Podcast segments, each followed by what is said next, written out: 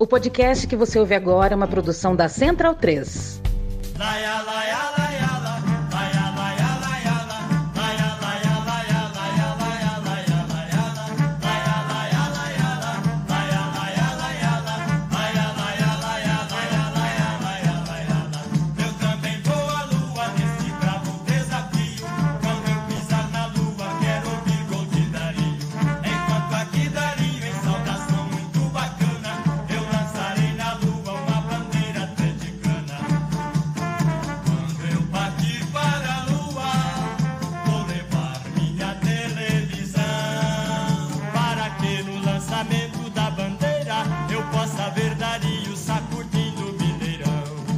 Bem-vindo e bem-vinda, amiga e amiga da Central 3. Este é o meu time de botão, o meu, o seu, o nosso podcast de bola, da bola de ontem, de muito ontem, do ontenzinho, futebol uh, sempre uh, sendo tratado aqui com muito carinho para além do tempo presente. A gente gosta muito de visitar as histórias e a gente aprende bastante enquanto pesquisa, enquanto fala, enquanto reflete.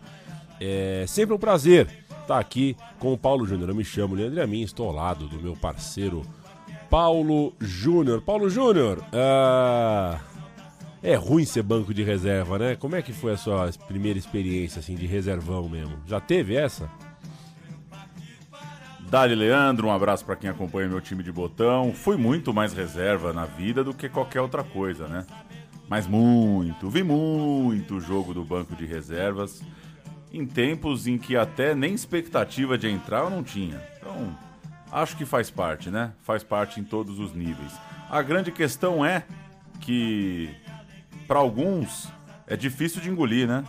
Para alguns é difícil de engolir. Eu, para mim sempre foi tranquilo na minha tímida e pacata carreira amadora. Mas para esses caras que a gente vai trazer hoje, em algum momento isso pegou seja antes, seja durante, seja depois, seja hoje, inclusive, porque tem gente aí que ainda é assunto por ter ficado no banco de reservas durante uma Copa do Mundo. Aí é o matemático Tristão Garcia que vai dizer pra gente, né? Estamos em setembro, véspera da Copa de 2002. E agora 22. São 20... De 22, eu falei o quê? 2. Não, Mas você podia dobrar na edição, né? Eu podia dobrar, né? Ficaria 2-2, é, fica. Na Copa de 22, ô Pauleta, então tem três convocados a mais. E duas substituições a mais serão permitidas, né? É, aí fica a dúvida pro Tristão Garcia responder: aumenta ou diminui a chance de um técnico usar todo o seu elenco com essas duas. Aumenta. É, com esses dois, aumenta, né? Para mim, aumenta por uma questão que é: com cinco se o jogo já está encaminhado, tem mais margem, né? Para é, você, para você né? girar a turma, né? Tá acontecendo isso nos clubes de certa forma, né? É, veremos. E um abraço onde quer que esteja. Nunca tive mais informações. A única informação que eu tenho, afinal de contas, é justamente o toque de mão que eu tive com o Bicho da Seda, camisa 8 do Clube do Mé é, que foi a minha primeira participação no futebol de campo, né? Uma criança jogando pelo infantil do Clube do Mé, banco de reserva, frio do Katsu, aquele frio das sete e meia, oito da manhã. E aí chamaram o bicho da seda, que era um menininho que tinha cabelo de tigela, uma queixada assim meio proeminente. E o bicho da seda saiu meio contrariado, deu a mãozinha para mim, eu dei um tapinha na mão dele, nunca mais soube de bicho da seda, mas me diverti bastante nos, sei lá, dois minutos e meio que estive em campo no lugar de Bicho da Seda, no meio-campo do Clube do MEC, vestia camisa vermelha, calção preto, meia, não lembro a cor. Tá chegando a Copa do Mundo, Paulo Júnior. A discussão é sobre a convocação. Inclusive a gente grava isso na véspera de uma convocação do Tite. E sempre tem a chance de o debate quebrar a cabeça sobre a lista e fulano ou ciclano depois nem entrar em campo no Mundial. Né? A gente compra umas brigas, fala que tem que estar, tá, e num cenário em que até Zé Carlos Galo já jogou Copa do Mundo, Pauleta, tem gente que vai para a Copa e não joga. Pois é, a gente vai contar no programa de hoje a história de quatro convocações que viram toda uma Copa do banco de reservas, se muito, porque vale lembrar também que houve um tempo em que nem todos os convocados estavam relacionados ali para o jogo, como é hoje, né? Hoje você tá na Copa, você tá no banco. Antigamente, nem sempre foi assim. cada um desses quatro caras tem uma particularidade sobre esse fato, né? Sobre ter sido apenas uma opção. Então a gente vai falar de Dario, da, da Maravilha, que era um pedido do presidente em 1970. Vai falar do Renato, pé murcho, que tem uma historinha curiosa, ele pediu para quem sabe jogar um pouquinho em 82. Vamos falar do Bismarck em 90, que enchem o saco do cara porque ele foi preferido pelo Lazzaroni e depois não entrou em campo. E vamos falar também de Ronaldo, Ronaldinho, Ronaldo Fenômeno em 94, bancado pelo Parreira, bancado por todo um clamor popular, mas que passou longe, longe de entrar um minutinho na Copa dos Estados Unidos. E a nossa pesquisa traz então estes quatro jogadores. A gente começou o programa ouvindo a música do Daril, do conjunto Os Marajós. E é uma dica, uma senha para o nosso primeiro homenageado. Dario José dos Santos, 24 anos ele tinha na Copa do Mundo de 70, havia sido revelado pelo Campo Grande, onde foi bem e acabou contratado de pronto pelo Atlético Mineiro. De início, em 1968, contratado, mas esperou a sua vez, não jogou muito de cara, chegou a ficar um ano e meio no banco de reserva, sendo muito pouco utilizado, então é, é, já tinha ali né, uma, uma, uma, um costume, já estava. Uh, uh, já tinha uma experiência em ser reserva, em esperar a sua vez, mal sabiam se ele teria nível de fato para vestir a camisa do Atlético. Não só teve, né, Paulo, como em 69, eh, depois que o técnico Justrich uh, o colocou para jogar, ele estourou no clube, tanto, tanto a ponto de ser um jogador da seleção brasileira. Vamos fazer um sobe-som da música do Dario, conjunto Os Marajós brincando com o homem pisando na lua, uma música que fala, é um retrato do tempo em que foi feita e também dos gols de Dario.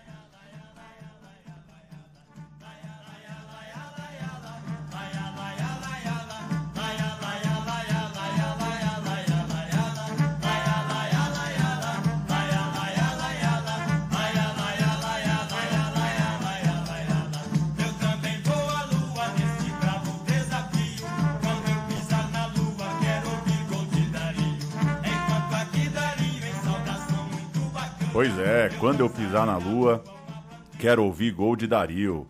Que beleza. O apelido... É, por que, que não foram de novo para a Lua, Paulo? Você tem essa uma teoria para isso? É, essa, essa é uma boa pergunta, hein? Essa é uma boa pergunta, né? É, eu não duvido que foi, né? Mas por que não foi de novo? Pois é, pois é. Se matou para chegar, né? Pois é. E agora que é só colar, agora que já sabe o caminho, né? É. Enfim, se havia o Pelé e havia o Garrincha, o Dario também queria ter um apelido só para ele, Dadá, e ele viveu a temporada mais goleadora de sua vida ali nesse período, em 69, quando ele virou jogador de fato titular importante no Galo, foi artilheiro do Campeonato Mineiro com 29 gols, foi autor de vários tentos importantes no Robertão, e aquele cara que a princípio não parecia ter uma técnica comparável ao nível da cidade, aos craques do Cruzeiro, passava a assombrar Minas Gerais, assombrar também o Brasil com seus gols. O técnico da seleção brasileira em 69 é João Saldanha e já depois das eliminatórias, Brasil passa ali nas eliminatórias em 69 com Saldanha, no jogo que fechava aquele ano, fechava o ano pré-copa, ele tinha pela frente um amistoso contra o Atlético Mineiro.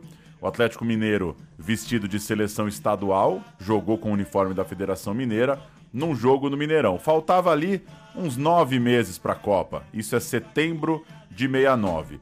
Vou cantar o Brasil, já, claro, bem parecido com o que seria tricampeão. Félix, Carlos Alberto, Djalma Dias, Joel Camargo e Rildo, depois Everaldo.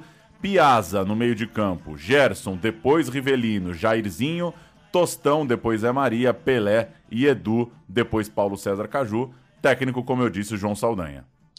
O time do Atlético Mineiro, vestido de seleção mineira, é, é, entrou em campo com Mussula, Humberto Monteiro, Grapete, Normandes e Hector Cinconeg. Puta merda, em Grapete e Normandes é duplaço. Não passa nada. Não passa nada. E tinha que ter um Hector Cinconeg na lateral esquerda mesmo. Uh, Odair, Amauri, Vaguinho, Dadá, Laci e Tião entraram Vantuir, Zé Horta, Caldeira e Beto, o técnico, e o Street, esse era o Atlético barra Seleção Mineira.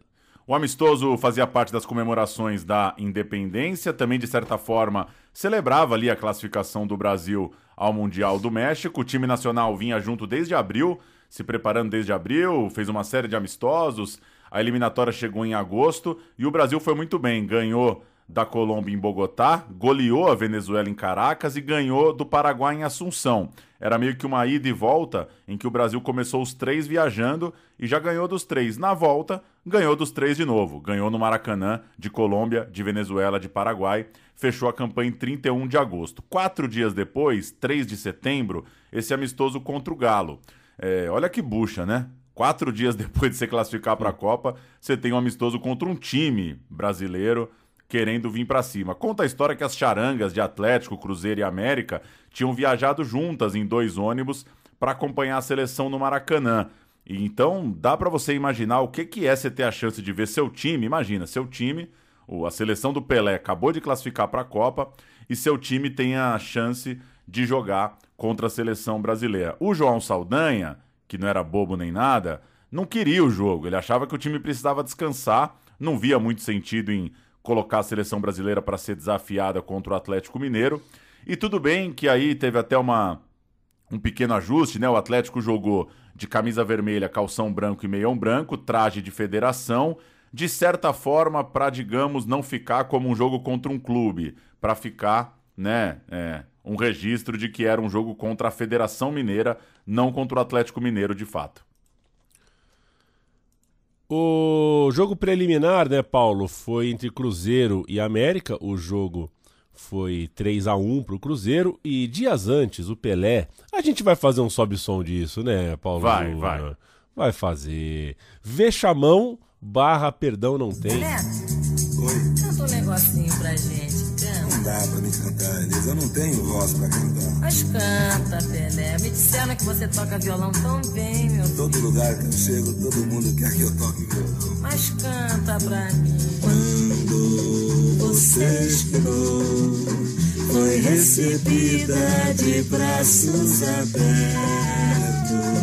Jurava me dar amor ser boazinha e não falar em ir embora.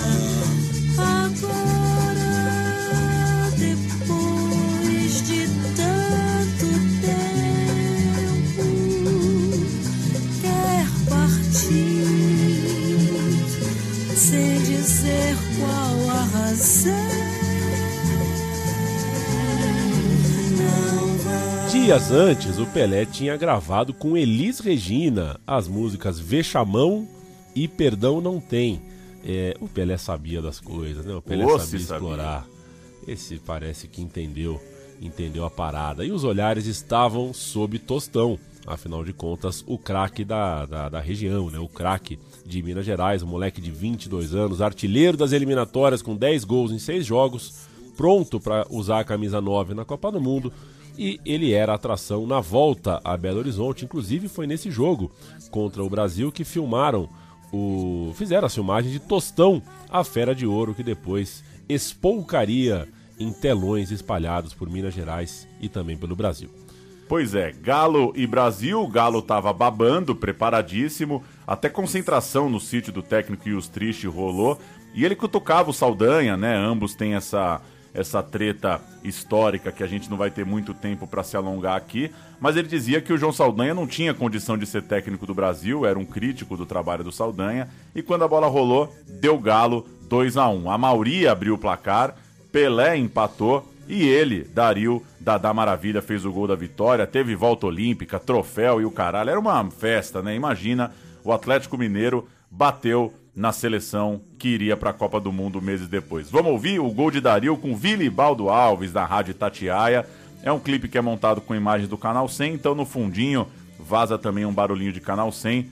Dario, Dadá, fez o gol da vitória contra o Brasil.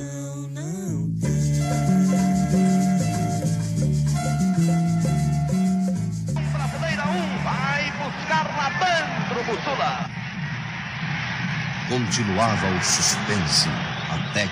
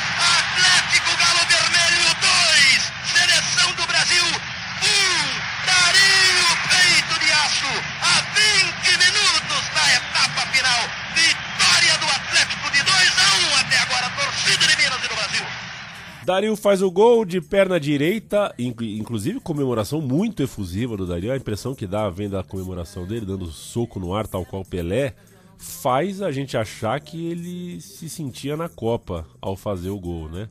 É, acho que ele estava ele tinha, tava se pressionando muito por esse gol, Pauleta. No fim do ano, em dezembro, o João Saldanha, criticado João Saldanha, foi ao México acompanhar o sorteio dos grupos da Copa e conhecer as instalações onde ficaria o Brasil na dita cunha. Chegou a informar a CBF que só tinha duas dúvidas na convocação e nenhuma delas era no ataque. Isso foi em 28 de. Não, ele foi em dezembro, né? Mas mais tarde, em 28 de janeiro, o Armando Nogueira publicou em sua. Ele tinha uma coluna no Jornal do Brasil e eu vou abrir aspas aqui para o Armando Nogueira.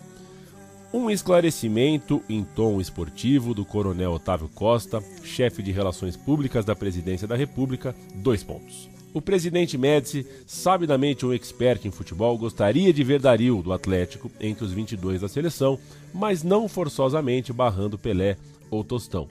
Com o futebol que está jogando Dario, pode ser bem mais útil do que Toninho, que anda mal ultimamente. Toninho, que a gente uh, falou bastante recentemente em um episódio do meu time de botão, o Toninho Guerreiro, centroavante uh, histórico de Santos e São Paulo.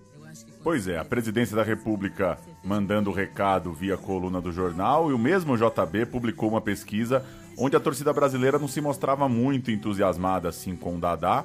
Não é que ele estava no gosto assim do Brasil como um todo. E o elenco se apresentou em fevereiro com a promessa de que mesmo os jogadores com alguma indefinição médica seriam preservados até o envio da lista para a FIFA em abril.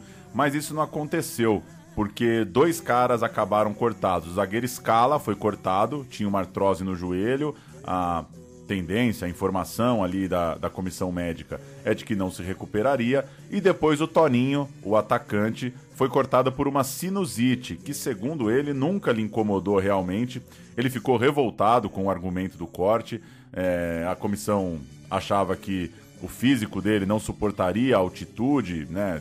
O Brasil passaria pela Colômbia, depois iria para o México, e isso revoltou demais o Toninho. E aí chega um episódio famoso, chega no início de março, uma afiliada da Globo no Rio Grande do Sul faz a pergunta para João Saldanha. O presidente Médici está no Rio Grande do Sul e parece que ele havia sugerido o nome do Dario. O que, que você acha? E aí o Saldanha dá a famosa resposta em que ele diz o seguinte, abre aspas, o Brasil tem 80, 90 milhões de torcedores e gente que gosta de futebol. É um direito que todos têm. Aliás, eu e o presidente, ou o presidente e eu, temos muita coisa em comum. Somos gaúchos e somos gremistas. Gostamos de futebol. Nem eu escalo o ministério, nem ele escala o time. Então, tá vendo que nós nos entendemos muito bem. Resposta famosa do técnico João Saldanha diante da pressão do presidente da República pela convocação do Dario. Nem ele escala o ministério, nem, nem eu escalo o ministério, nem ele escala o time, no fim das contas, nenhum nem outro escalou o time. Se alguém escalou uh, o time, este alguém foi uh, Mário Jorge Lobo Zagalo. No, na placar de 13 de março, Saldanha dizia que se Tostão tivesse problemas no olho, ele estava com o olho machucado, né, uma bolada, um, uma das lesões mais famosas do futebol brasileiro, e, e, o Tostão não pudesse jogar por conta disso, ele tinha preferência por Claudio Miro, um jovem atacante do Internacional que faria história uh, na, no Colorado daquela década. Ele tinha feito 41 gols no ano de 69 e Saldanha achava que ele era mais móvel, mais participativo que o atacante do Galo, que tinha sobre si um certo estereótipo de um cara que, entre aspas, só fazia gols.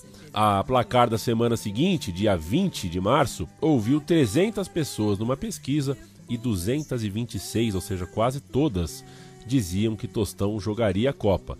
No entanto, 177, um pouquinho mais da metade, apontavam que Dario, na opinião delas, era o melhor substituto. Vavá, bicampeão do mundo em 58 e 62, elogiava Toninho e sentia falta de um centroavante mais centroavante, se é que ele se faz entender, se é que a gente entende uh, o que ele quer dizer com isso. Também na mesma revista, o Vavá, com a autoridade de quem fez gol em duas finais de Copa, dava a sua opinião. Enfim, a gente não vai se alongar muito nessa complexa relação entre Saldanha, CBD, imprensa e os triste. Lembrar que o Saldanha invadiu o Flamengo armado, aquela loucura toda, não é, não é um programa para tratar da queda do Saldanha. Mas o Brasil perdeu para a Argentina no Beira-Rio e o Dario, que falava demais, disse que se tivesse em campo tinha guardado. Depois o Brasil ganhou da Argentina no Maracanã e aí teve aquele famoso jogo contra o Bangu em Moça Bonita que o Brasil só empatou. Esse foi o jogo de despedida do João Saldanha, demitido após esse empate diante do Bangu. O Zagallo assumiu a seleção no final de março e Dario teve sua chance, fez sua estreia na seleção brasileira em 12 de abril, 0 a 0 contra o Paraguai no Maracanã. É, o Dario foi até elogiado pela disposição, era é, viram ali que estava tentando jogar, estava afim de jogar, puxei uma aspa aqui numa crítica em que diz que Dario deixa a seleção com um futebol mais objetivo, mas menos eficiente, e acabava, claro, sendo criticado por uma dificuldade técnica. É, cheguei a ler na placar um, um trecho ali da resenha do jogo dizendo que o Dario não acertou nenhuma tabela com o Pelé. E aí finaliza a placar. Dario foi o único derrotado no empate. Ele perdeu, pelo menos por enquanto, o título de centroavante ideal que tinha começado a ganhar antes do jogo. A sensação era essa: o Dario podia virar o centroavante ideal da seleção, mas não conseguiu jogar bem na ausência do Tostão. Time naquele dia: Félix, Carlos Alberto, Brito, Fontana e Marco Antônio, Clodoaldo, Gerson, Caju, Rogério, Dario e Pelé.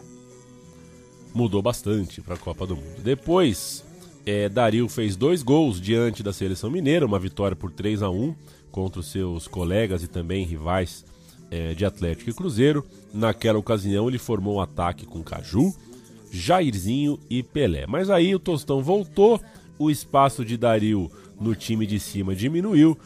E ainda uh, ele entrou no segundo tempo né, do amistoso contra a Áustria em abril, contra Chivas, contra o Deportivo León, estes é, times mexicanos, jogos realizados já no México no mês de maio, mas já começava a ser bem menos utilizado, começava a ir para o fim da fila e chegou a Copa do Mundo. Vai falar o Dodá Maravilha para o Museu do Futebol. A gente vai ouvir uh, um trechinho dessa conversa que ele teve.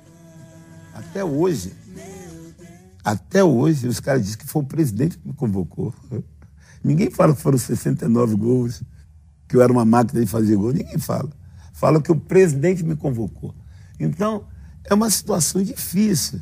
Ninguém confiava. A imprensa sentando no palco, essa seleção não está com nada, está velha, está acabada e tal. Foi muito criticado. Aí foi quando entra o Zagalo.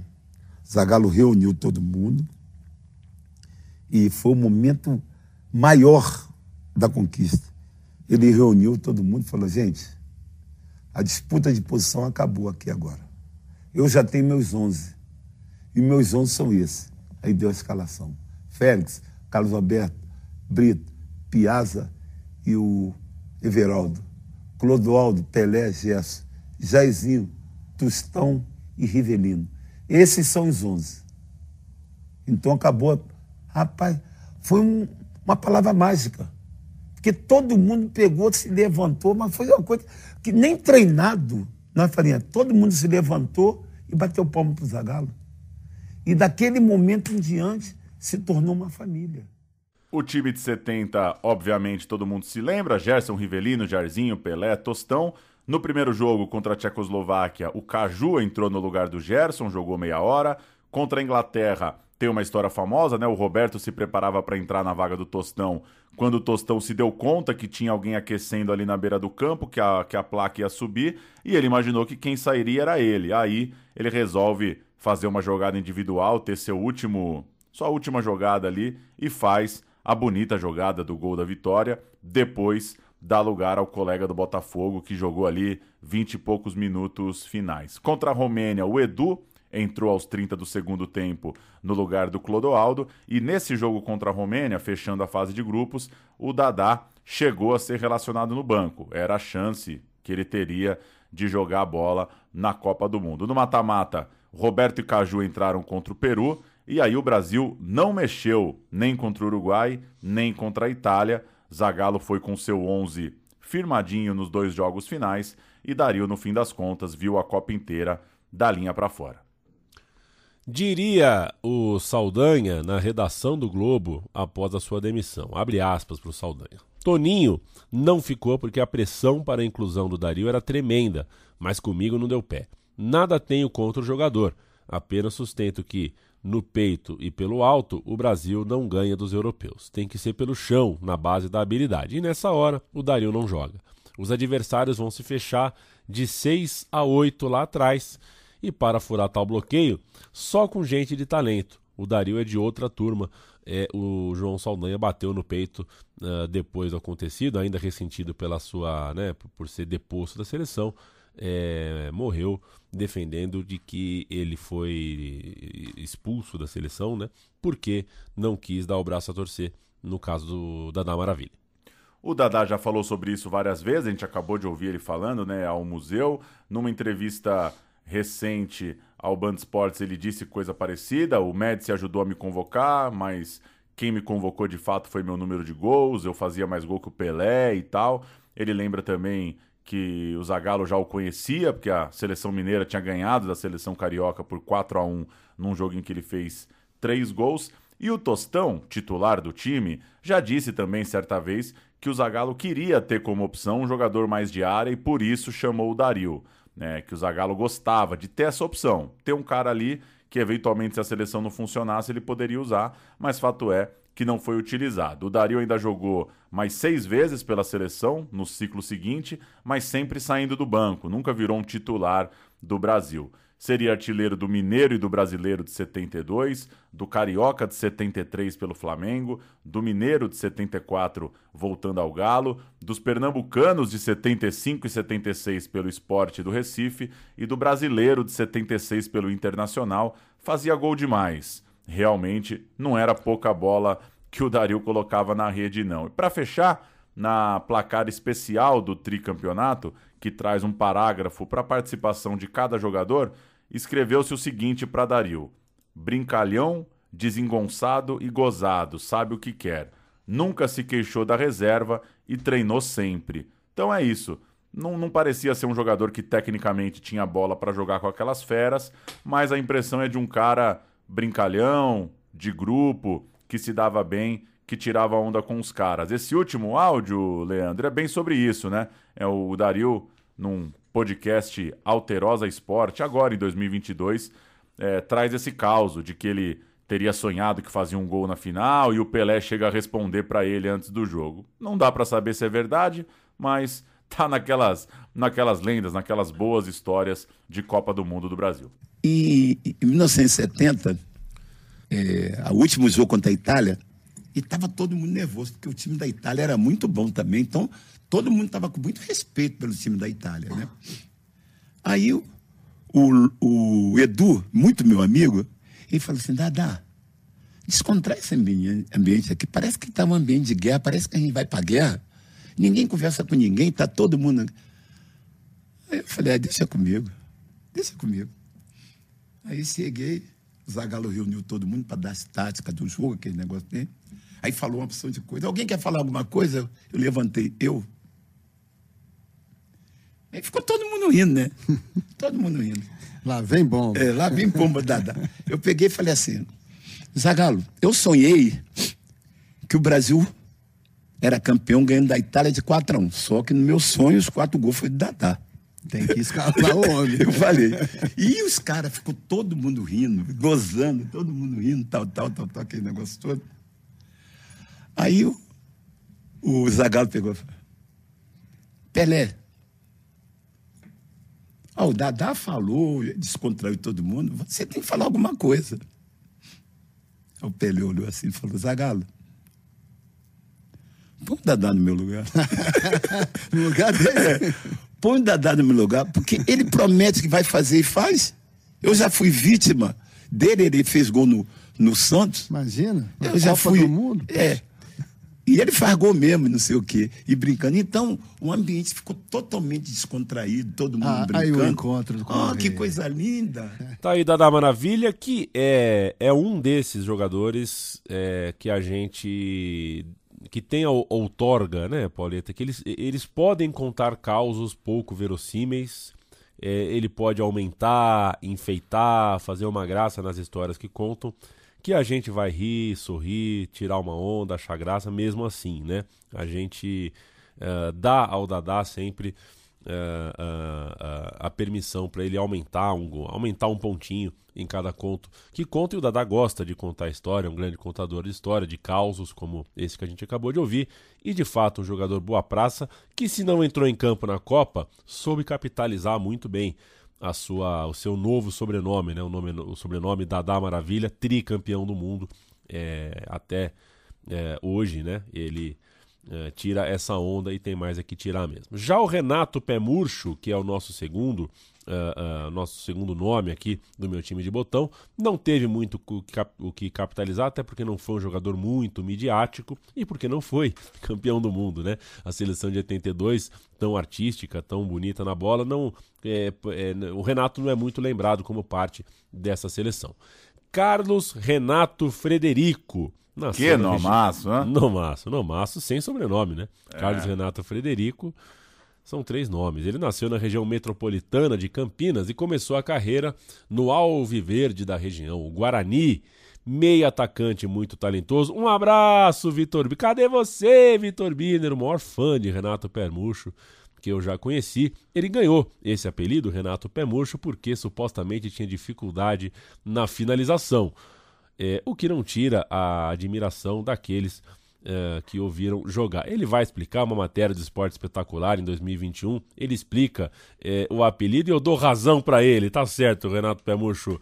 Quem corre muito cansa demais mesmo, não consegue terminar as jogadas. Diga lá, Renatão. De bola, olha o lançamento em profundidade, Beto Fuscão tem dificuldade. Na minha carreira no clube do Guarani, eu fazia muita jogada de velocidade, só que a gente era novo, não controlava respiração. E na hora de você chegar a fazer o gol, você não tinha força nas pernas.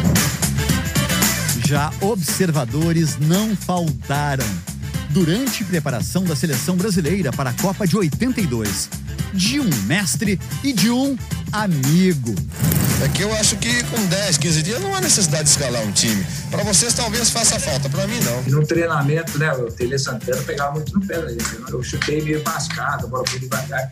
E o Juninho brincou, né, do pé murcho. E nós ficamos vendo Sócrates chutar, Zico chutar. E o Renato errou uma, duas, três vezes.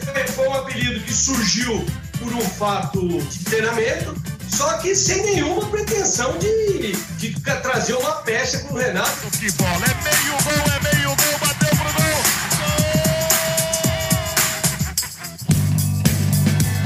gol! Antes da seleção, Renato já era campeão brasileiro. Ele fez parte e gols no timaço do Guarani de 78. Então, boa chance para a equipe do Guarani,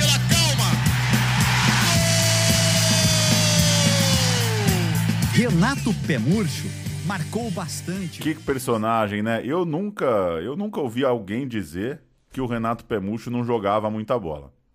Eu não vi ele jogar, mas eu para as pessoas que eu já perguntei, nunca alguém negou essa qualidade.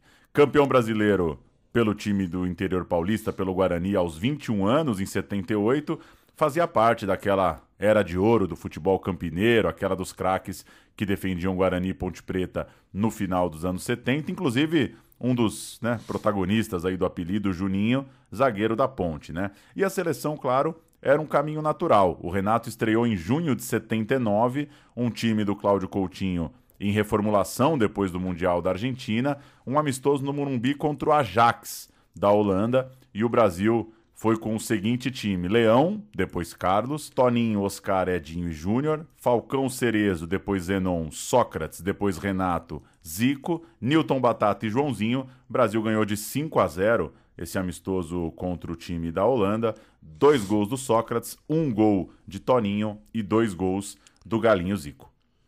Esse Toninho não é aquele Toninho, né? A gente na história do da Maravilha cita o Toninho Guerreiro, atacante. Esse Exato, Toninho esse é o do Flamengo, né? É o lateral direito do Flamengo, que também jogava como ponta direita, é um jogador do corredor uh, direito ali, o Toninho.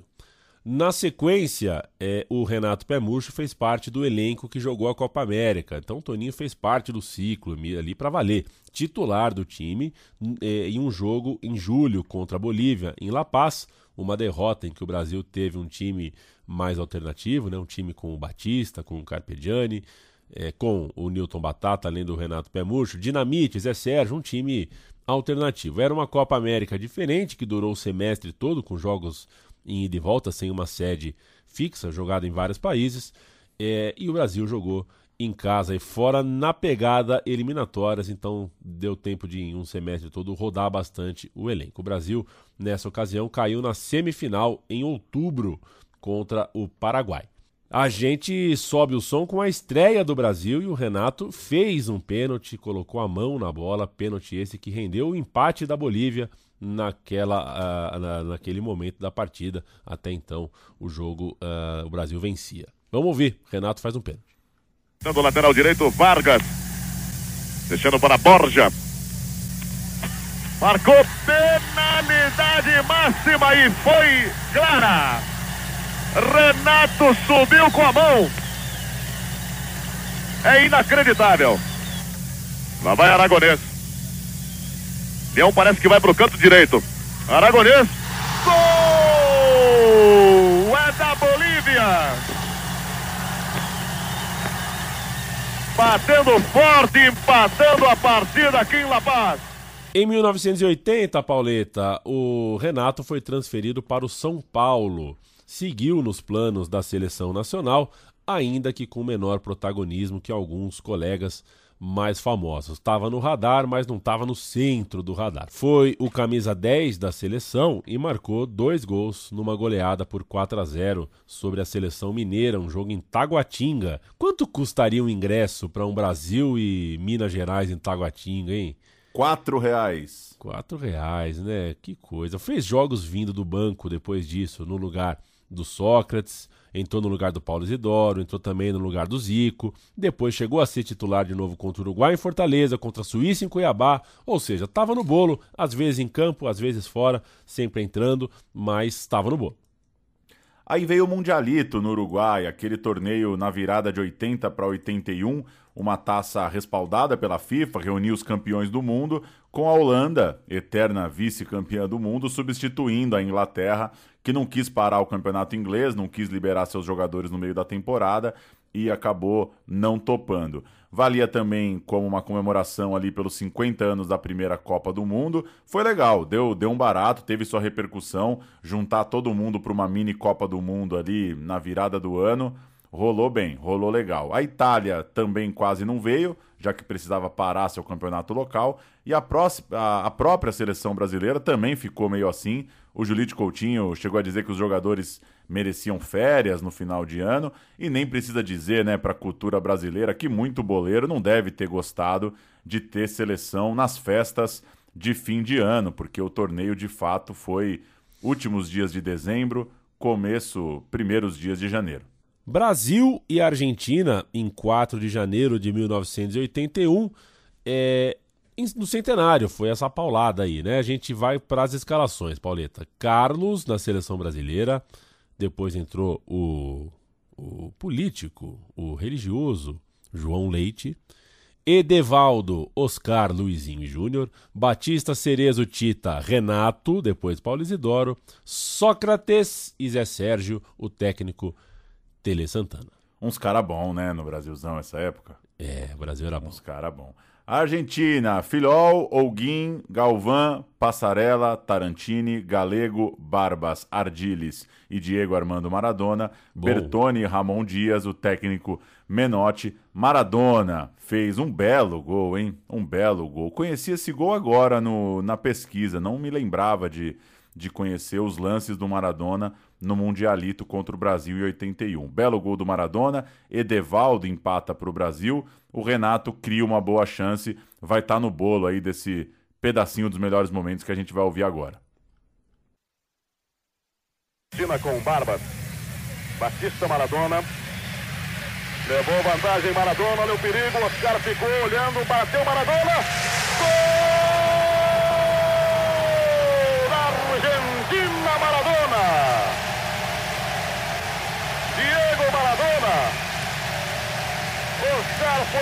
Chutando. Bateu quando o Carlos caiu, a bola acabou batendo na sua mão e entrando. Sócrates, de primeira para Renato. Já ganhou de passarela, tem alguém. Bateu Renato, passa à direita. Tiro de meta para a seleção da Argentina, que chegou um pouco tarde na grande área. Ele tentou tiro, viu o canto direito aberto. Com alguns reforços para o Brasil. Olha o Júnior. Para Toninho Cerezo. Bateu pro gol, passa à direita do goleiro Filhol. E o Cerezo se movimentando bem na frente da zaga. Eu acho que o Brasil, até numa movimentação boa no meio campo, a Argentina está deixando o Brasil jogar naquele setor. E, como eu estava dizendo, o Brasil Olha o Isidoro, ganhou, bateu, filho! Toca pela linha de fundo, salva a Argentina do gol de empate no Brasil. Aí a cobrança do escanteio, Oscar. Tentativa Isidoro. Edevaldo bateu. Gol!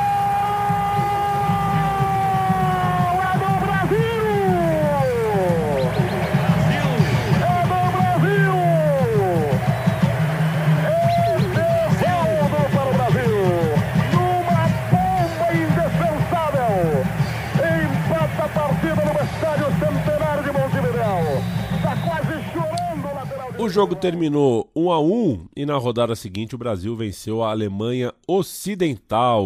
Uniforme a Alemanha é, a Alemanha preta e branca, né? Não a Alemanha azul e branca por 4 a 1, agora com Renato no banco de reservas. Campeão do grupo, o Brasil enfrentou o Uruguai na decisão e nessa decisão perdeu por 2 a 1. O Uruguai que nunca perdeu uma competição é, na qual foi sede.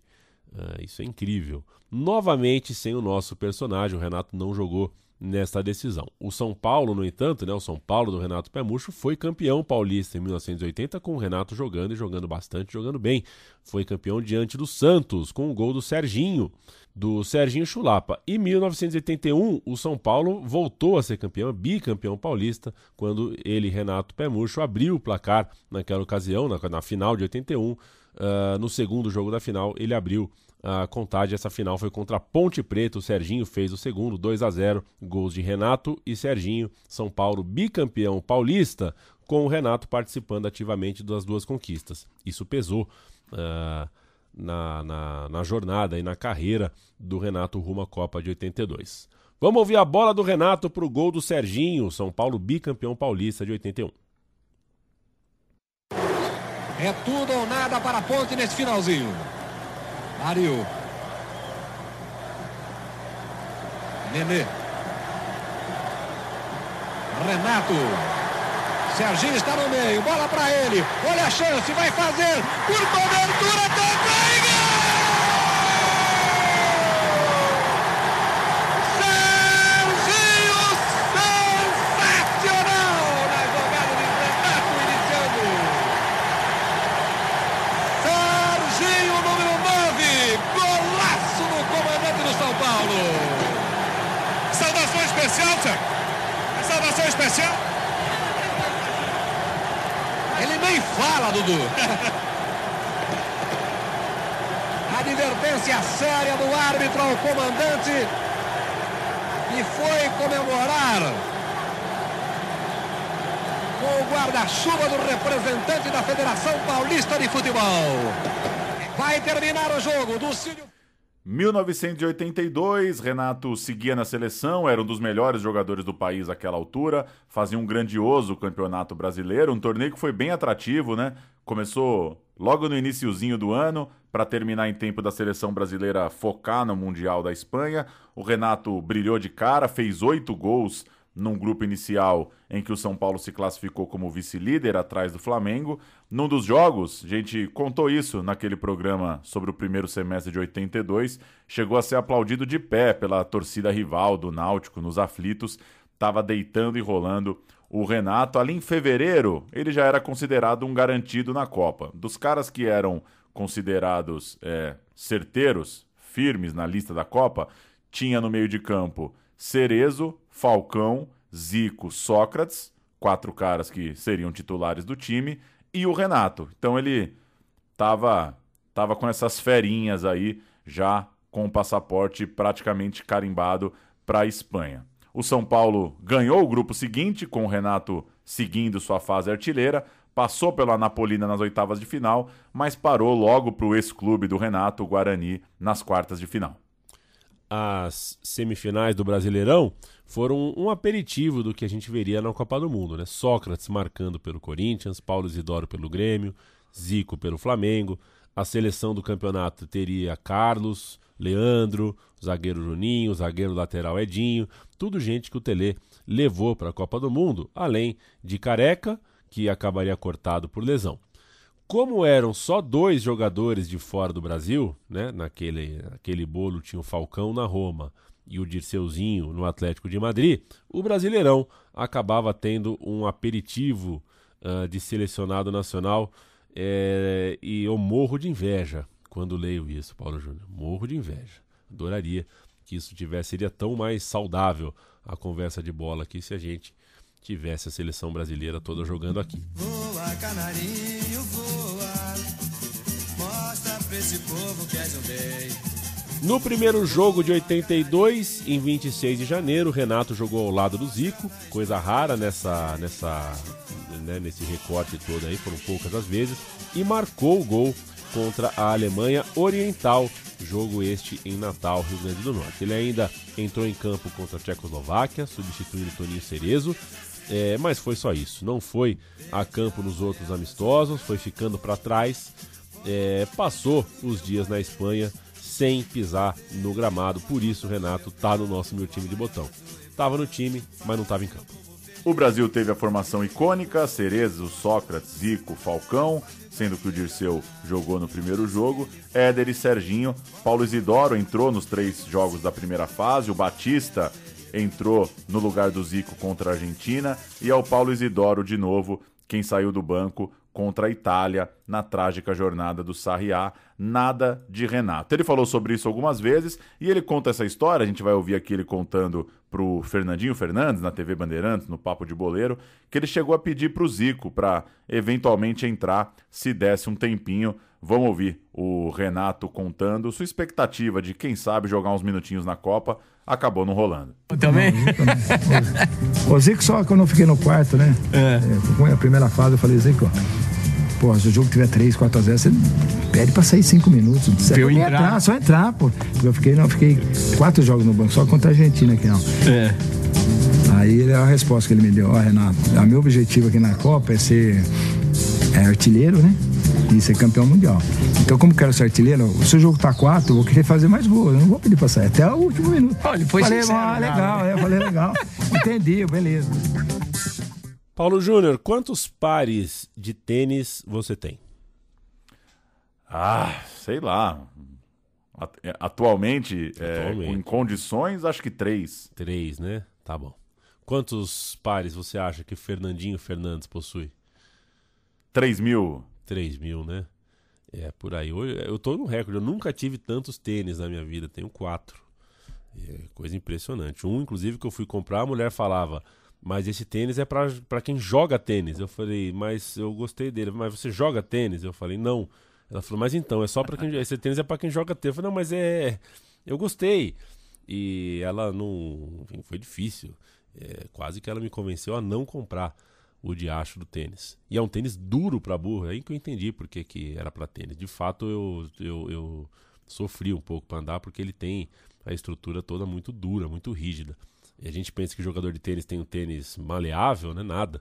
Tênis rígido pra porra. Vamos voltar pro Renato Pé Murcho, é, que ainda teve que negar uma mentira que rolou na época, né? De que no intervalo do jogo decisivo contra a Itália, o Brasil perdendo por 2 a 1 ele teria sido chamado por Tele para se preparar para entrar e teria negado o pedido do técnico.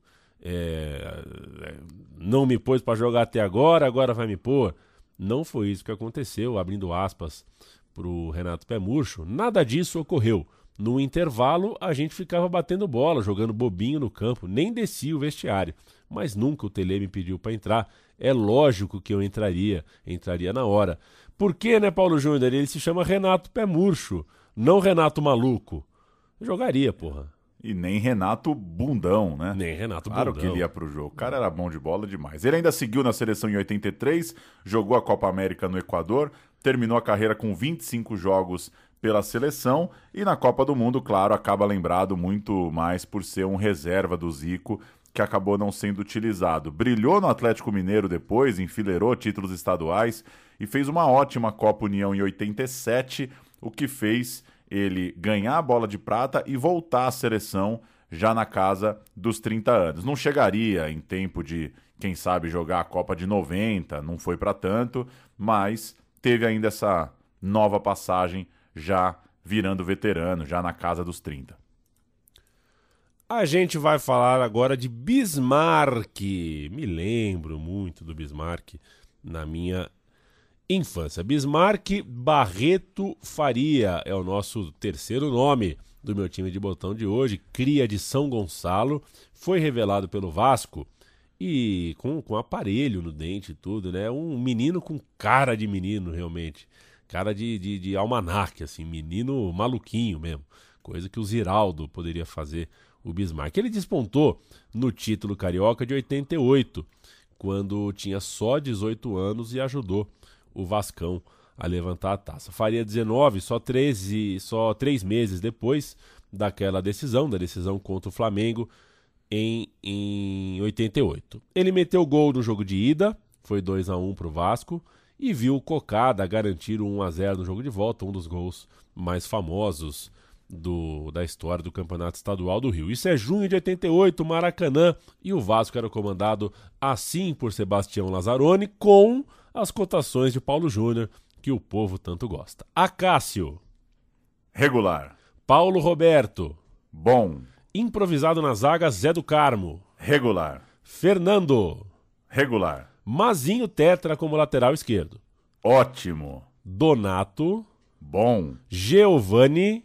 Bom. Henrique. Bom. Vivinho. Bom. Depois Cocada. Bom. Romário.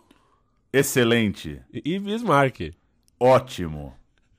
O Flamengo jogou com Zé Carlos, Jorginho, Aldair, Edinho, Traíra, que saiu do Flu pro Flamengo, e Leonardo, Tetra também. Esse é todo mundo ótimo. Todo mundo ótimo. É Andrade, Ailton, Eu Sou Foda, 1996, Alcindo, o Careca Cabeludo, Renato Portaluppi, Gaúcho, Bebetinho Tetra e Zinho Tetra, técnico Carlinhos Violino. Que ataque, hein? Coisa linda demais. Que Coisa linda demais. Renato Futevôlei, Bebeto e Jorginho, os dois parceiraços, né? É, na dupla ali no Vasco. É. E o filho do seu Crisan, maestro de tudo. Esse jogo termina com uma briga, né? Envolvendo Renato e Romário. O Vasco é campeão com a vitória simples, jogava pelo empate, aliás. E depois no brasileiro, o time faz uma grande primeira fase, mas cai no início do mata-mata, cai para o Fluminense. Vamos ouvir o jogo de ida dessa final que a gente cantou, que tem o gol do Bismarck, só golaço nesse jogo, narra Januário de Oliveira. Bela final, hein? Recomendo, recomendo demais essa final de estadual, essa, esse Vasco e Flamengo de 88. É cheio de fera em campo e é muito, é muito legal esse jogo. Vamos ouvir os gols da ida para ter o gol do Bismarck. Vai embora. Lançou Bebeto no meio. É agora, é a chance. Tá na área, bateu e o gol!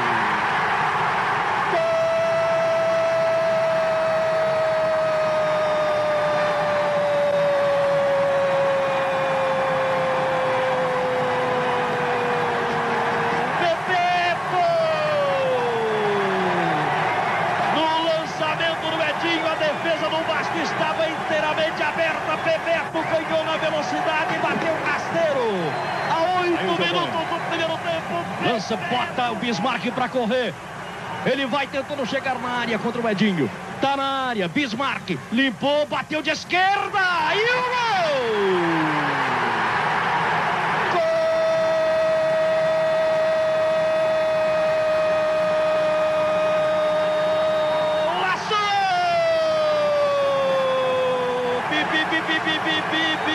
Bismarck! Minutos do segundo tempo, Bismarck, camisa 10, empata no Maracanã. É disso, Bismarck! É disso que o povo gosta! E urge uma inteligência artificial. Faz, fazem tanta coisa com inteligência artificial. É, ninguém faz uma voz do Januário de Oliveira para pôr no alto-falante do Maracanã, né? Você ouve É. o Januário, você tá no Maraca, né? É muito bom. Muito É, bom. É, é mesmo. E o Bismarck ah, guardando o seu num jogo de golaços. Chega 89 e o novo técnico da seleção brasileira é o Lazzaroni, ex-Vasco. Então o Bismarck chega já. Quer dizer, o Lazzaroni chega e o Bismarck já é né, um conhecido do técnico, né? Isso ah, fez a diferença um pouquinho mais na frente. Antes disso, no início do ano, o Bismarck foi convocado para o Mundial Sub-20 disputado na Arábia Saudita. São cinco vascaínos nesse time, o Vasco muito bem eh, ah, na fita. Ele e mais Carlos Germano, o moço, menino Carlos Germano, Cássio, lateral, Anderson e França. Esse time sub-20 do Brasil tem Marcelinho Carioca, tem Leonardo, entre outras ferinhas. E uma curiosidade: o moleque, o Bismarck, era tão bom de bola que ele havia jogado também o Mundial Sub-20 de 87. É raro, né, um menino jogar dois mundiais sub-20, um com 17 anos, outro com 19. É, ele jogou, o Bismarck jogou e, e isso era um indicativo bem grande de que ele teria bastante futuro. Nesse torneio, já portanto mais experiente, ele fez boa primeira fase, fez dois gols no Mali, fez um gol nos Estados Unidos. O Brasil passou pela Argentina nas quartas, mas parou para o time de Portugal nas semifinais. Ainda assim, o Brasil ganhou a disputa do terceiro lugar e o Bismarck foi bola de ouro do torneio, melhor jogador do mundo na Copa do Mundo Sub-20. O artilheiro dessa Copa, meu caro Leandro a mim, Salenko, da União Soviética. Opa! Já teve esse pódio, Salenko com a bolotinha e o Bismarck com a chuteirinha. Ou o contrário, né? O, o- Quem que pega a chuteirinha, cacete? É. O artilheiro é a chuteirinha, né? Deve o, ser, o né? Salenko com a chuteirinha, o Bismarck com a bolotinha. Era Mas- natural a chegada do cara ao time de cima. O cara era o, o- o bola de ouro do Mundial Sub-20, uma seleção em formação, um técnico que já conhecia ele do clube e essa chancela de jovem valor. Ali mesmo em março, o Bismarck estreia com a camisa amarelinha, Brasil 3, Al Ali Jeddah, da Arábia Saudita 1. É difícil defender esse amistoso, hein? Não É precisa difícil, jogar é. também contra um time da Arábia Saudita. É. Um time de novatos no Brasil, fazendo testes. Os mais experientes, para ter uma ideia, Jorginho e Raí, tinham ali mais ou menos 10 jogos pela seleção. Então, era uma seleção bem de novatos mesmo. Acácio, Jorginho, depois Mazinho, Aldair, André Cruz e Eduardo, Zé do Carmo, Raí, Bismarck, Washington, depois Vivinho, Bebeto e João Paulo, depois Zinho. Era o terceiro jogo de Lazzaroni fazendo testes, chamando novatos para a seleção. Uma coisa que tem que investigar sobre o Salenko, Paulo, é se ele, nesse Mundial Sub-20, fez todos os gols da artilharia num jogo só, né? Ah, essa é boa, Porque hein? se fez, a gente tem aí um padrão, né? Ele é um cara que o negócio dele é- não é meter gol em todo jogo, é meter muito gol em um jogo. Vai saber. O Bismarck pegou o Paraguai em abril, é, o Peru duas vezes em maio, foi para a excursão europeia em junho e, claro, entrou no elenco que, dispari- que disputaria a Copa América realizada no Brasil a partir de julho. Tava no time, tava no bonde com uma concorrência mais pesada. É verdade, a turma da Europa estava chegando, né? Tinha Valdo, tinha Tita, Renato, Baltazar, o próprio Silas e o Bismarck, com 19 anos, era um pupilo do técnico, era um mascotinho ali começando, contra uma concorrência pesada. O Bismarck acabou não entrando em campo, mas estava lá. Sobe som pro gol do título, gol de Romário. Brasil vence o Uruguai e leva a Copa América.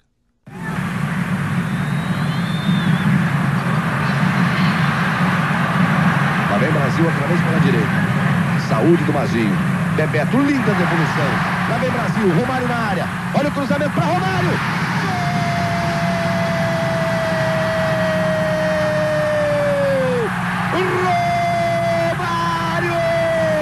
O gol é seu, Romário! 1 a 0 Brasil. Bismarck seguia nos planos, contava com o carinho do treinador, tanto que no primeiro amistoso depois da Copa América, Brasil e Japão em São Januário, ele fez o único gol dele pela seleção, entrou no lugar do Romário, garantiu 1 a 0. Lazzaroni rodou bastante o elenco e ele aproveitou ali. Entrou, fez o gol, jogando em casa, 1 a 0 para o Brasil. gol dele. No clube as coisas seguiam bem, ele parecia confirmar a previsão do Roberto Dinamite, que tinha dito anos antes: meu substituto é o Bismarck, ele vai ocupar meu lugar de, de grande cara aí do Vasco.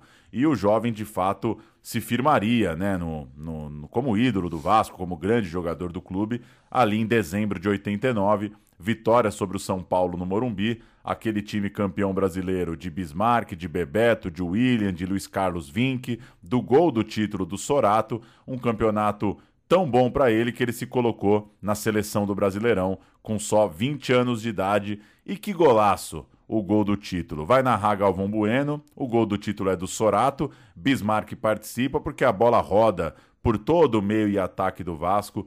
Lindo, lindo gol do título brasileiro. Bismarck, protagonista desse time. O gol é do Sorato e o Vasco é campeão. Vamos ouvir.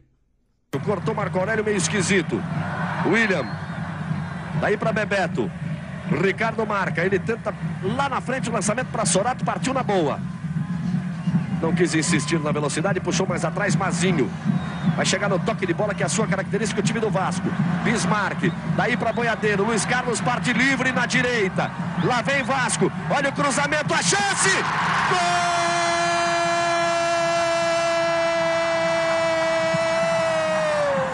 Do Vasco! Sorato mete a cabeça!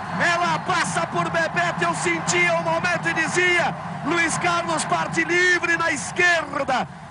O cruzamento no segundo pau, veja no replay.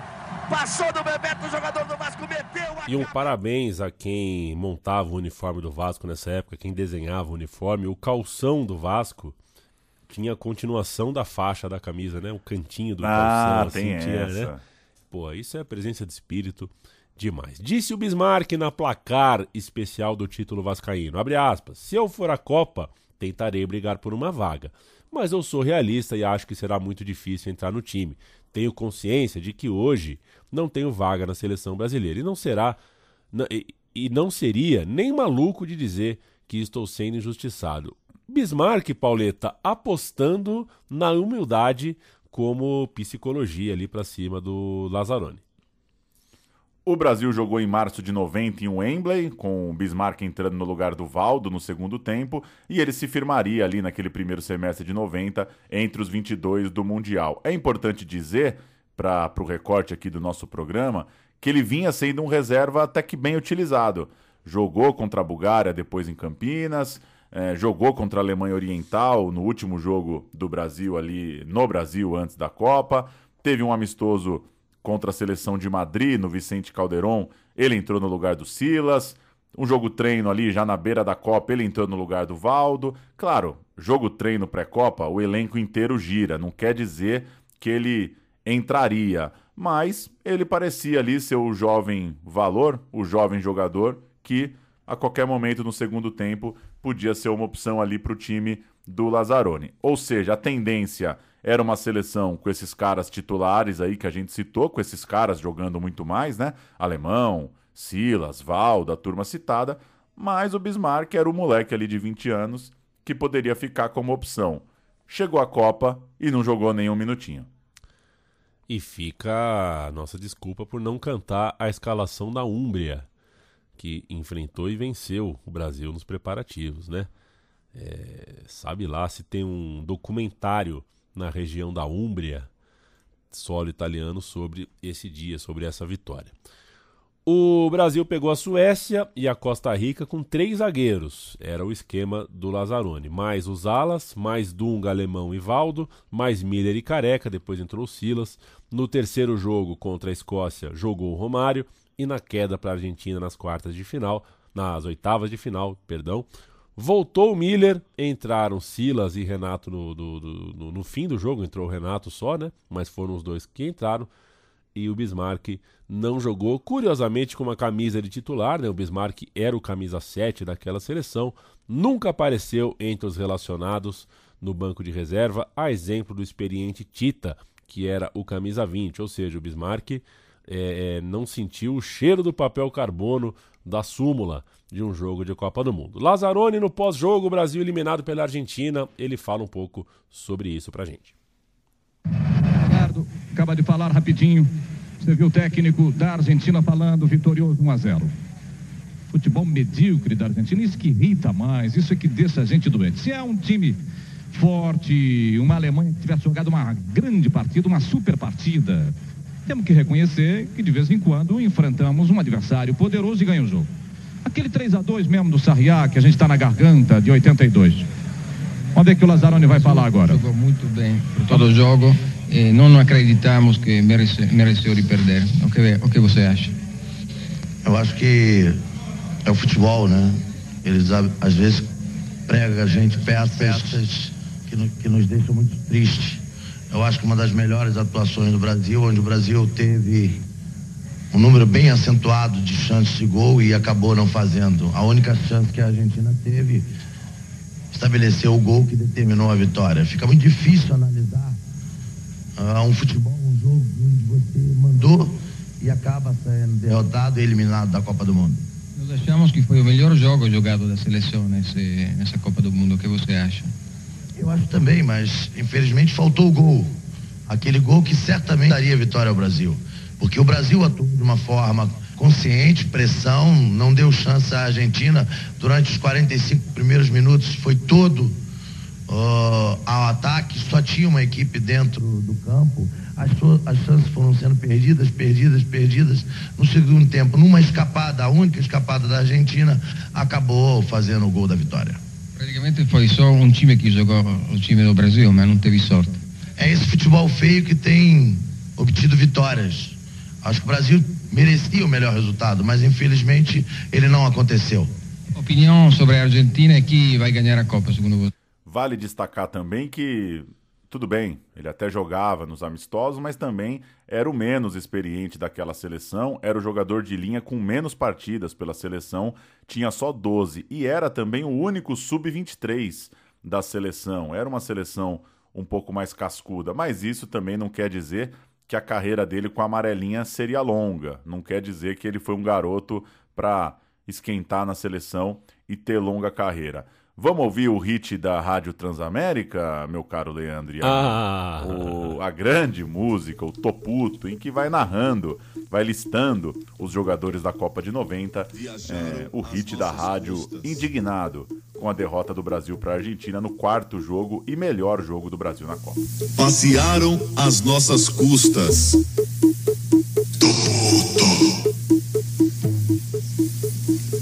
Tem Bismarck, tem o Miller e o tal do alemão. Três caras que pelo nome erraram de seleção. Ricardo Gomes, Ricardo Rocha e atrás Mauro Galvão. E à frente dessa moçada ainda botaram Sebastião. Viajaram às nossas custas.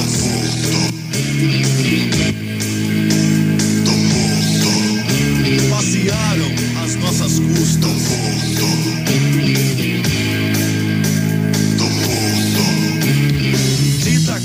Silas, Zé Carlos e Mazinho.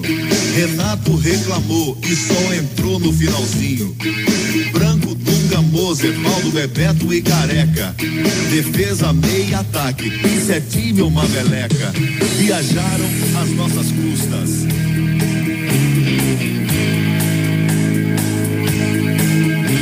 Passearam às nossas custas.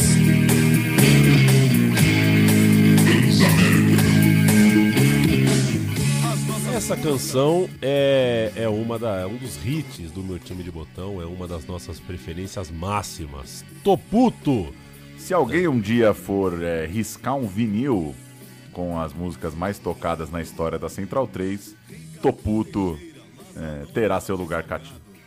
Caiu o Lazzaroni, o Falcão assumiu convocando uma série de novidades. Em seu primeiro jogo eram nove estreantes, mas o Bismarck ainda apareceu em dois amistosos no segundo semestre de 1990. Foi um ano também difícil no extracampo, com o Vasco recusando propostas do exterior, da gringa, do estrangeiro pelo seu jovem jogador de Copa do Mundo.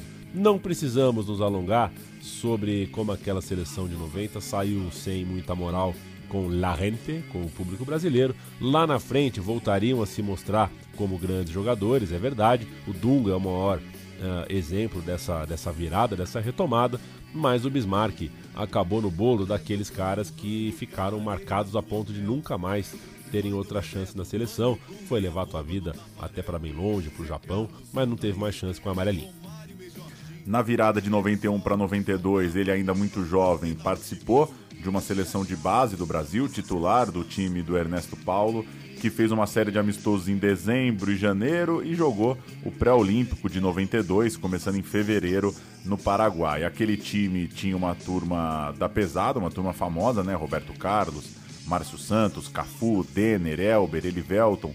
O Bismarck acabou mais reserva do que titular, mas saiu jogando exatamente na derrota para a Colômbia, jogo que depois custaria a vaga. O Brasil contra a Venezuela só empatou, jogo esse em que o Bismarck ainda foi expulso e acabou sendo uma decepção a participação do Brasil no pré-olímpico. O Brasil não conseguiu ir para o torneio olímpico em Barcelona. Para fechar, lembrar de quem mais lembra do Bismarck, o Neto, né? O próprio ex-vascaíno disse recentemente, já falou algumas vezes que a cada quatro anos o Neto lembra de mim. E o apresentador, né, hoje apresentador, vive dizendo que cabia naquele elenco. Já citou o Bismarck né, é, nominalmente algumas vezes, já falou também algumas vezes coisa do tipo: ah, sempre levavam os caras do Rio e eu jogava mais do que eles. Enfim, esse jeito do Neto também de se vender, a gente acabou de contar a história. O Bismarck foi um dos melhores jogadores do brasileiro de 89. Não caiu do céu também na seleção brasileira e acho que é justo dizer que o Neto falta bastante com respeito, né? Quando vive insinuando que jogava mais que o cara, sendo que o cara é um ídolo do Vasco, né? Não é, não é pouca coisa também não. Vamos ouvir uma, o Lazzaroni falando no documentário recente feito pelo UOL, agora em 2022, sobre a Copa de 90, falando exatamente sobre o Neto não ser ainda, ou pelo menos àquela altura, um jogador, tudo isso, à época da preparação da seleção para a Copa de 90. Porque o Neto, em 90, não antes do grande sucesso com o Corinthians, que se dá no segundo semestre de 90, era um jogador normal, um jogador até com um comportamento e com uma vida profissional é, é, que não atendia às necessidades de servir a seleção brasileira. Porque o atleta, para servir a se seleção brasileira, ele passa pelos aspectos técnicos, táticos, a qualidade dele indiscutível, como também o comportamento dele, a atitude, o social, o, o, o que ele representa, a sua ideia. E, infelizmente, o Neto nunca atendeu. E eu coloco de uma outra forma isso tudo. Tá bom, eu posso ter errado. Porque queira ou não queira, mesmo a gente hoje tendo um número menor de talentos, você vai chegar, deixar sempre, pelo número limitado de atletas, 23, deixar gente boa de fora. Mas vamos lá que eu errei no Neto. Mas por que, que ele não foi em 86? Por que, que ele não foi em 94? Por que, que ele não foi em 98? Será que só o Lazzaroni que errou? Não, acho que isso é, virou uma bandeira para ele externar no, na sua utilidade profissional. Então, deixa para lá. Ele não era jogador, não atendia todos os requisitos para servir a seleção brasileira. Você tem o nosso respeito, Bismarck. Se em outros lugares não te respeitaram como deveria, aqui conte com o nosso respeito. Bismarck, que eu gostaria de perguntar a um torcedor do Kashima Antlers: Bismarck ou Alcindo? Só para ver. só para ver qual é o tamanho do cara. Se ele for maior que o Alcindo é porque ele é muito, muito grande. Alcindo, é, o famoso Arochindo no futebol japonês. Vamos pro último, Pauleta, que esse, esse é estouro total. Não jogou a Copa, mas ganhou a Copa e é estouro total, Pauleta. Ronaldo Luiz Nazário de Lima. Vamos subir o D2? Vai vendo. Sou Ronaldo. Muito prazer em conhecer, eu sou fenômeno Ronaldo Nazário dos Campos. E quero muito agradecer a Deus por ter me escolhido no meio de tantos. Igual a todo brasileiro, eu sou guerreiro, às vezes caio, mas eu me levanto. É, parceiro, mas eu me levanto. Sou Ronaldo. Ronaldo Luiz Nazário de Lima estreou pelos profissionais do Cruzeiro em maio de 93, aos 16 anos e com 83 dias no clube. Tinha nem três meses de Belo Horizonte, o jovem dentuço Ronaldo. Teve tempo de marcar 12 gols em 14 jogos no Brasileiro do segundo semestre, incluindo aqueles 5 gols diante do Bahia. Vamos ouvir, lembrar essa reportagem? O menino Ronaldo assombrando o Brasil, meteu 5 no Bahia, o quinto, uma pichotada de Rodolfo Rodrigues. Vamos ouvir.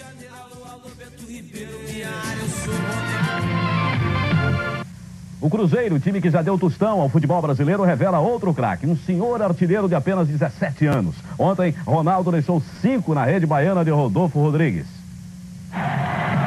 Em apenas três meses, Ronaldo deixou de ser um centroavante desconhecido para se tornar o maior ídolo do Cruzeiro. Ontem foi a vez do Bahia ver o que é que os mineiros têm. Depois de um lançamento de boiadeiro, Zelão foi derrubado na área. A torcida pediu para que Ronaldo batesse o pênalti e não deu outra. Cruzeiro 1 a 0. No lance do segundo gol, Ronaldo deu um passe perfeito para Careca no meio dos zagueiros. E Ronaldo aproveitou o desespero do goleiro para fazer 6 a 0.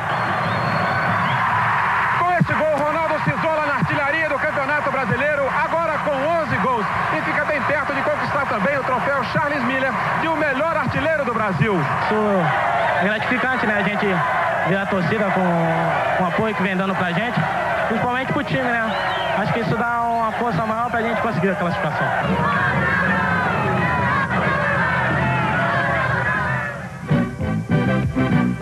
Mas antes, no início do ano, o Ronaldo havia sido chamado já para a seleção sub-17. Ele ainda era jogador do São Cristóvão, era o destaque. Essa é triviaça, hein? Triviaça, triviaça. Ronaldo foi convocado quando jogava no São Cristóvão? Essa é. É, a, a impressora até perguntou Não. de novo, né? pra ver, Tem certeza? Posso imprimir É. isso?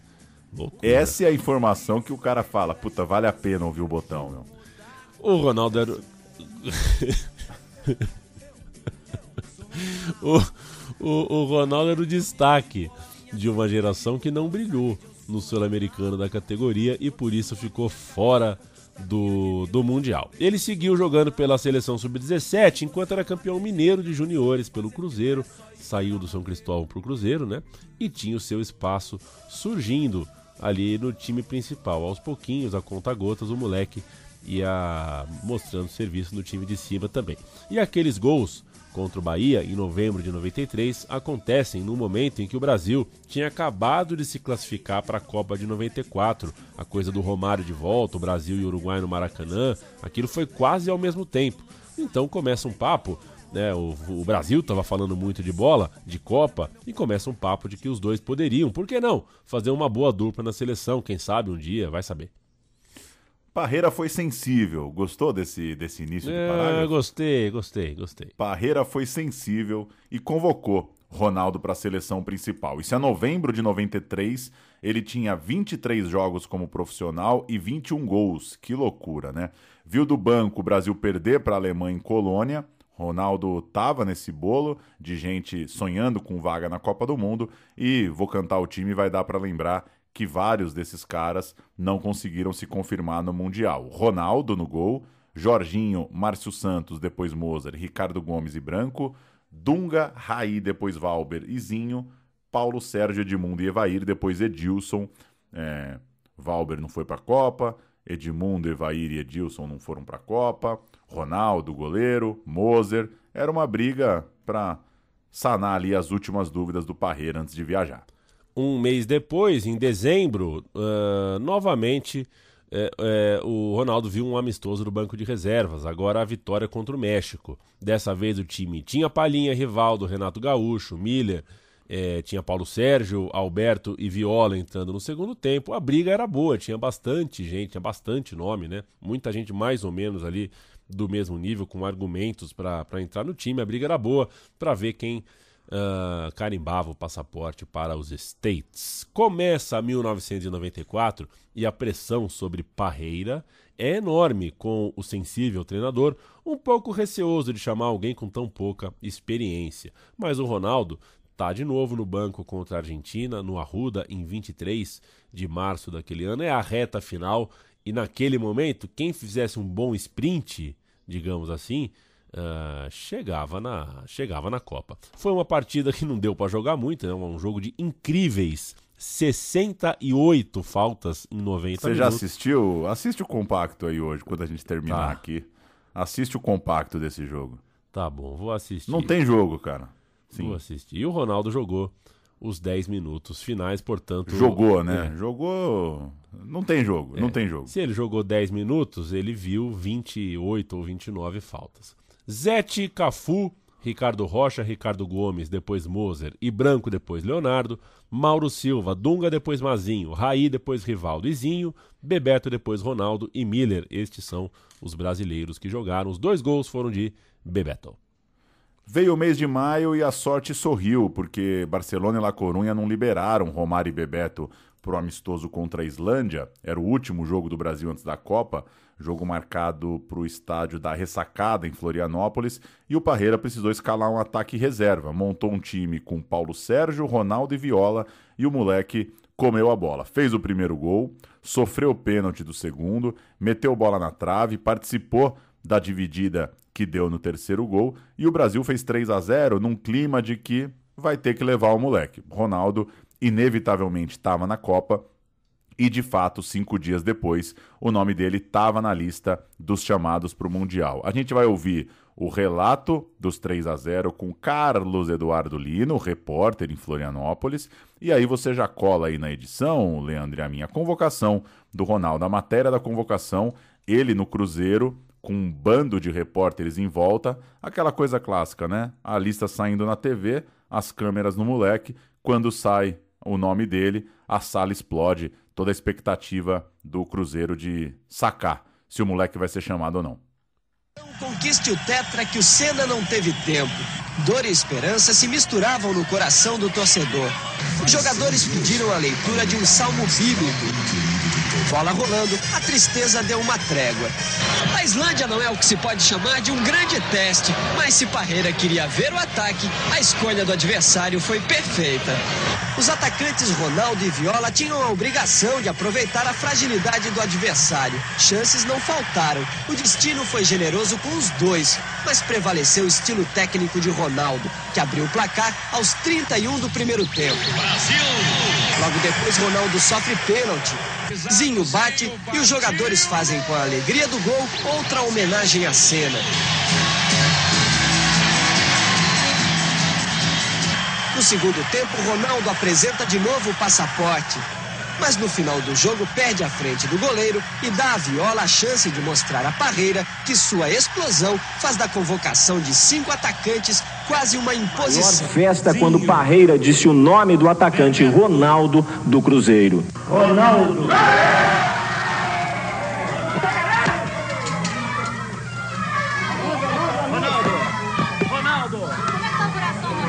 Wellington! Ah, disparou completamente. A emoção realmente é muito grande. Ronaldo! Realmente é muita emoção e. Difícil falar no momento desse. Muito carisma no sorriso de Ronaldo e Pelé defendeu a convocação. A Folha de São Paulo publicou um levantamento que contava que Pelé havia feito 50 jogos e 41 gols como profissional antes de estrear na Copa do Mundo de 58. O Ronaldo, naquele momento, somava 50 jogos com 49 gols, incluindo mais partidas internacionais eh, que no comparativo com o Rei. Ou seja, pela numeralha, o Ronaldo estava justificada a convocação. Ronaldo embarcou para a Copa sendo tratado como caçula, claro, o garotinho, o cara mais zoado ali do elenco, o cara que vai buscar o cafezinho, que aguenta a gozação, mas já muito bem amparado nos negócios. Durante a Copa dos Estados Unidos, durante a, a viagem como um todo, ele encontrou com o dirigente para fechar com o PSV, ele negociou com a Nike e ele não estava treinando bem de início. Era esforçado, os relatos contam que Ronaldo não fugia da carga física, muito jogador não curtia, né? Romário, Miller, eram caras que não não curtiam muito se matar nos treinos físicos e o Ronaldo era esforçado, era engajado ali no treino, mostrava serviço, mas estava errando muitos passes, não estava conseguindo ser um atacante de perigo na hora dos coletivos por ali.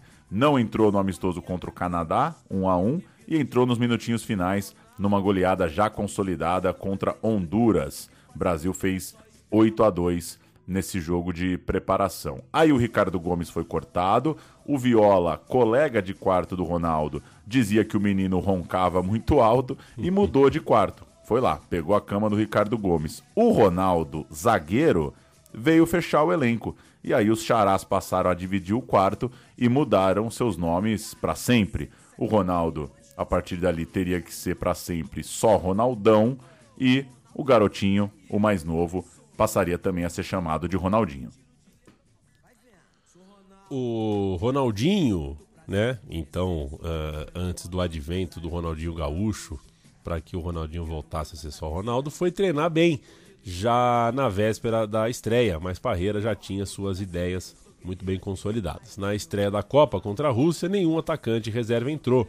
É, e contra Camarões, o treinador usou Miller e também o Paulo Sérgio. No terceiro jogo contra a Suécia, a torcida pedia ao Ronaldo pela, pelo carisma de entrar o menino ali tudo. O Brasil estava buscando o um empate, mas só entrou. De novo, quem entrou foi o Paulo Sérgio, nem o Miller entrou nesse jogo. Curiosamente, Bebeto e Romário não foram substituídos, jogaram todos os 90 minutos dos sete jogos da Copa. O João Avelange havia dito que queria ver Ronaldo em campo. Olha quantos cabos eleitorais tinha o Ronaldo, né? De Pelé a João Avelange passando pela torcida. O presidente Itamar Franco era outro que queria o Dentucinho em campo. O Ronaldo cometeu um sincericídio ao longo da estadia nos Estados Unidos, chegou a dizer que o técnico já tinha viajado com tudo na cabeça, não ia mudar de ideia, é, meio que deu um desabafo ali, meio pessimista sobre as suas chances de jogar conhecendo Parreira, né? Aí é que ele não jogaria mesmo. O Brasil ganhou dos Estados Unidos.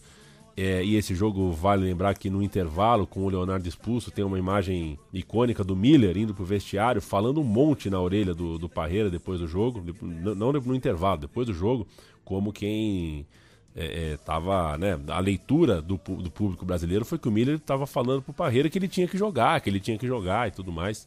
É, então o Miller era o reserva imediato ali para um momento de, de, de, urgência, talvez. Depois veio a Holanda, entraram Cafu e Raí. Contra a Suécia entrou o Raí. E a final contra a Itália teve Cafu em campo porque o Jorginho se machucou e o Viola para botar um fogo sanguinário na prorrogação. Cara, chegar na casa do Viola, ele deve meter esses 15 minutos ainda. Fala, vem ver a fumaceira aqui.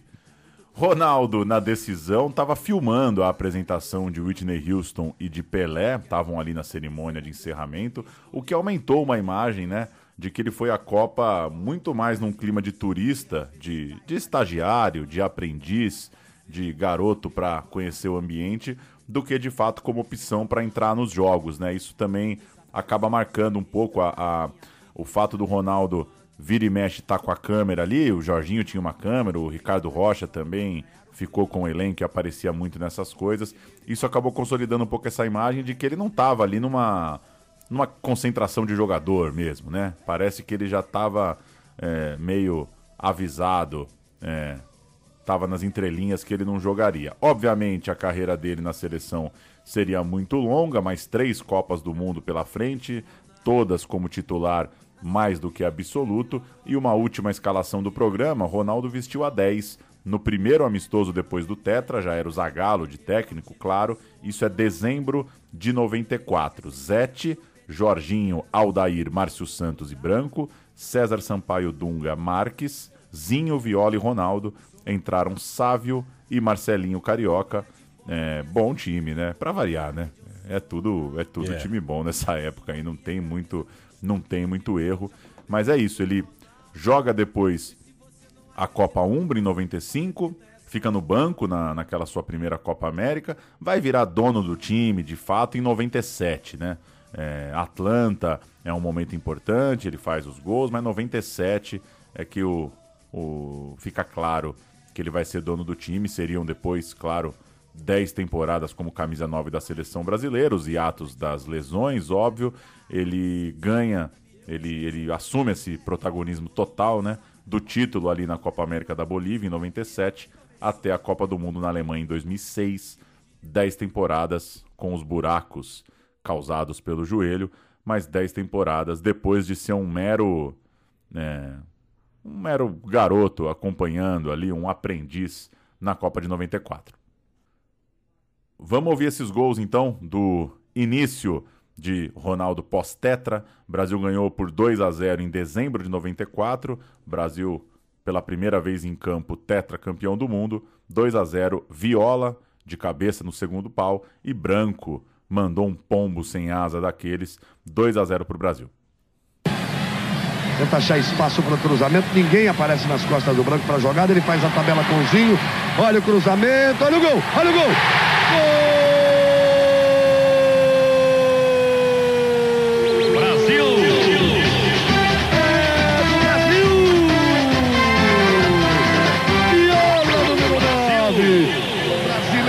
Depois do Tetra. Viola número 9. Um para o Brasil, zero para o Yugoslávia. Para você Facilita a marcação e não tem velocidade. Tá na hora de trocar, né? Outra vez o juiz ficou botando a posição na barreira, a barreira não veio, ele não fez nada, desistiu, ficou por isso mesmo. Lá vem Branco, arriscou, bateu bonito gol!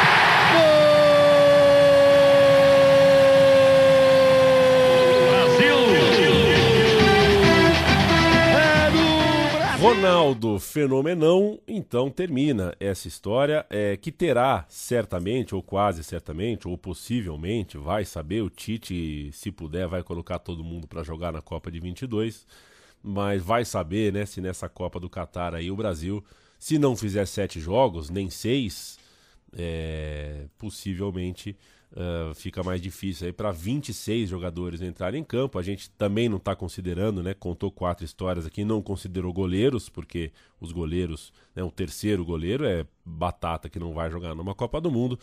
Mas tá feito o recorte. Quem sabe a gente volta em breve, né, Paulo, contando outras histórias semelhantes no, no Brasil ou em outras seleções de gente convocada que não jogou. Este é o tipo de recorte de programa que não se esgota em uma edição. Para mim, foi um prazer. Eu espero que vocês também tenham gostado. Um beijo, Paulo Júnior. Valeu demais, foi ótimo. Lembrar que na Copa de 2018, quatro caras não entraram. Vai saber se É. as cinco mudanças vai aumentar ou é, as cinco mudanças vão aumentar ou diminuir esse recorte. E já que eu fiz o levantamento para escolher esses quatro, só citar que em 2002 e 2014 entrou todo mundo, a família Felipão não é mole não. Valeu, abraço. Valeu.